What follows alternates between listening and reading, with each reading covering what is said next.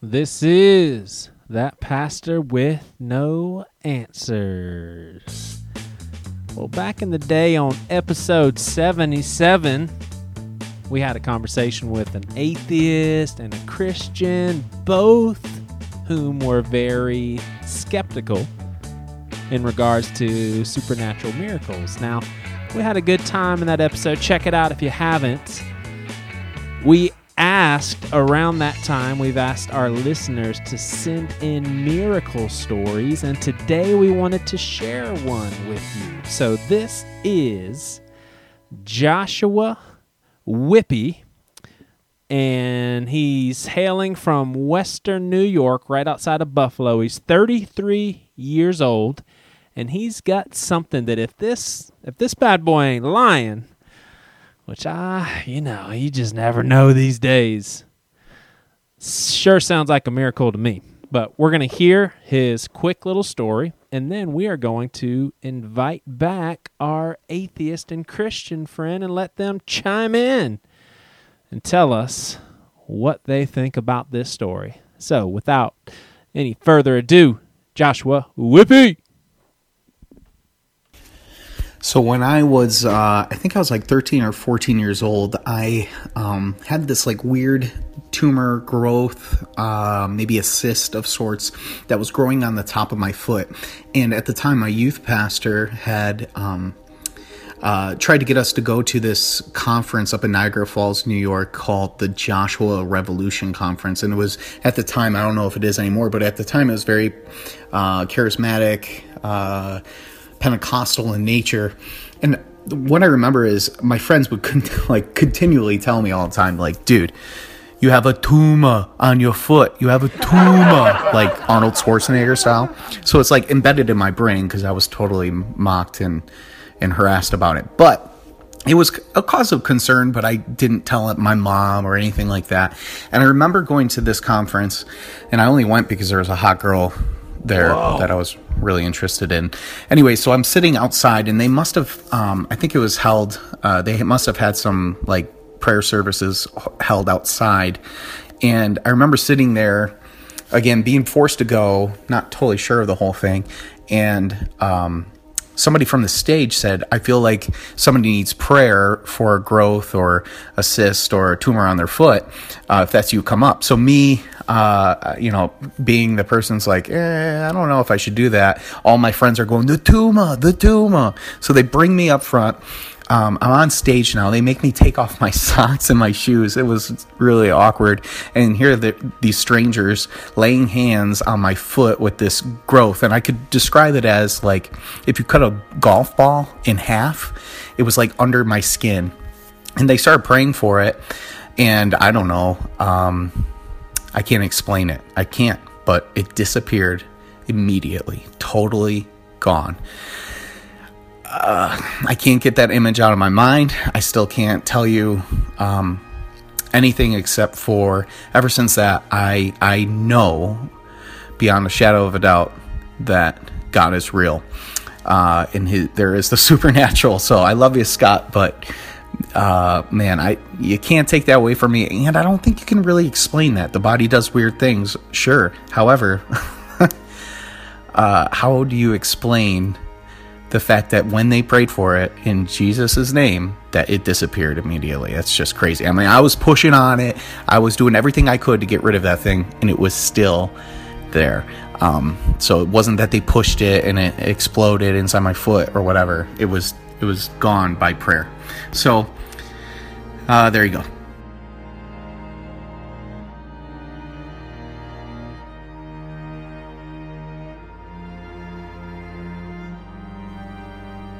So, first of all, I feel compelled to reassert something that I said when I talked with you guys last time about miracles, and I thought that, well, anytime I talk about this, I always think that I make this clear, but let me just do it again in case I wasn't. Jack Hoy III, completely and utterly believe in miracles. And I believe in God's ability to instantaneously, supernaturally heal people.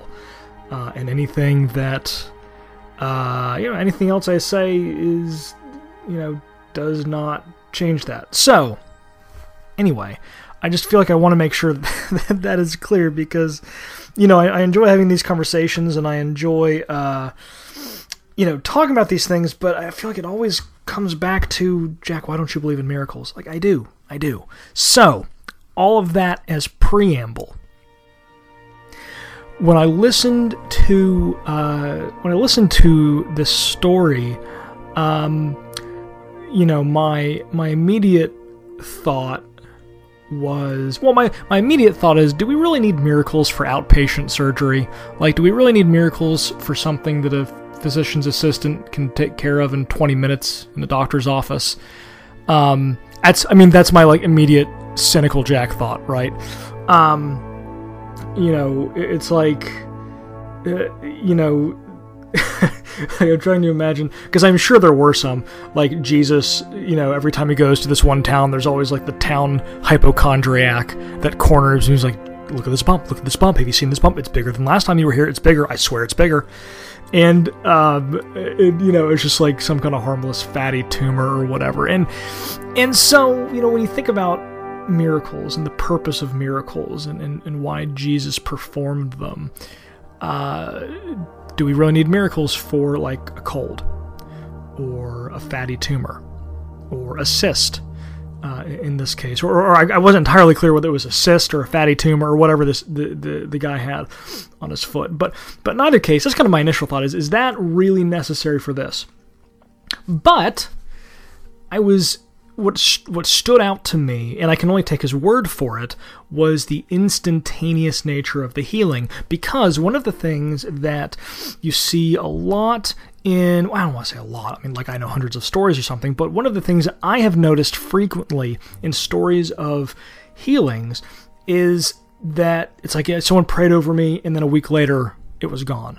And you don't see that in the New Testament. When Jesus heals someone in the Bible, it is, it is immediate and it is complete, right?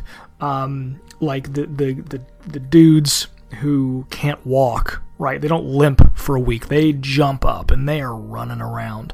And so there's always this instantaneous nature of the healing. And that's what stood out to me in this guy's story was it wasn't that they prayed for it and then a week later the bump was gone. The way he tells it, and I can only take his word for it, but the way he tells it is that it was immediately gone.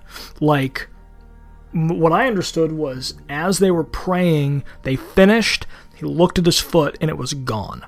And if that's what happened, then personally, from where I come from and from what I believe and my understanding of miracles, I would have no problem calling that a miracle. I would have no problem calling that a healing.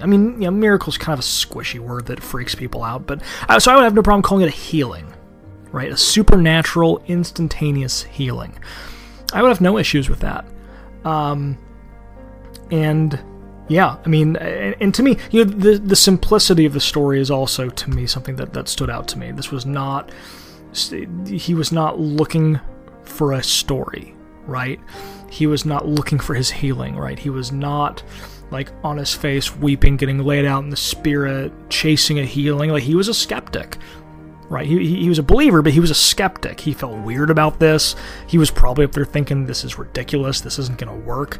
And then, as he tells it, it did. And so that's something that stuck out to me, right? He's not a true believer in the sense of, unquestioningly, this was so, I knew I was going to get my healing. No, he was a little bit of a skeptic, and that stood out to me, right? So there was a simplicity to the story. There was the instantaneous nature of the story, and then there was sort of the idea where he wasn't looking for this. And so all those things stood out to me, and so for me, from the little clip that you sent, Joey, I would be inclined to consider this authentic. And that wouldn't bother me in the least to say that it sounds like he had a credible experience of healing. And I think that's awesome. That's amazing.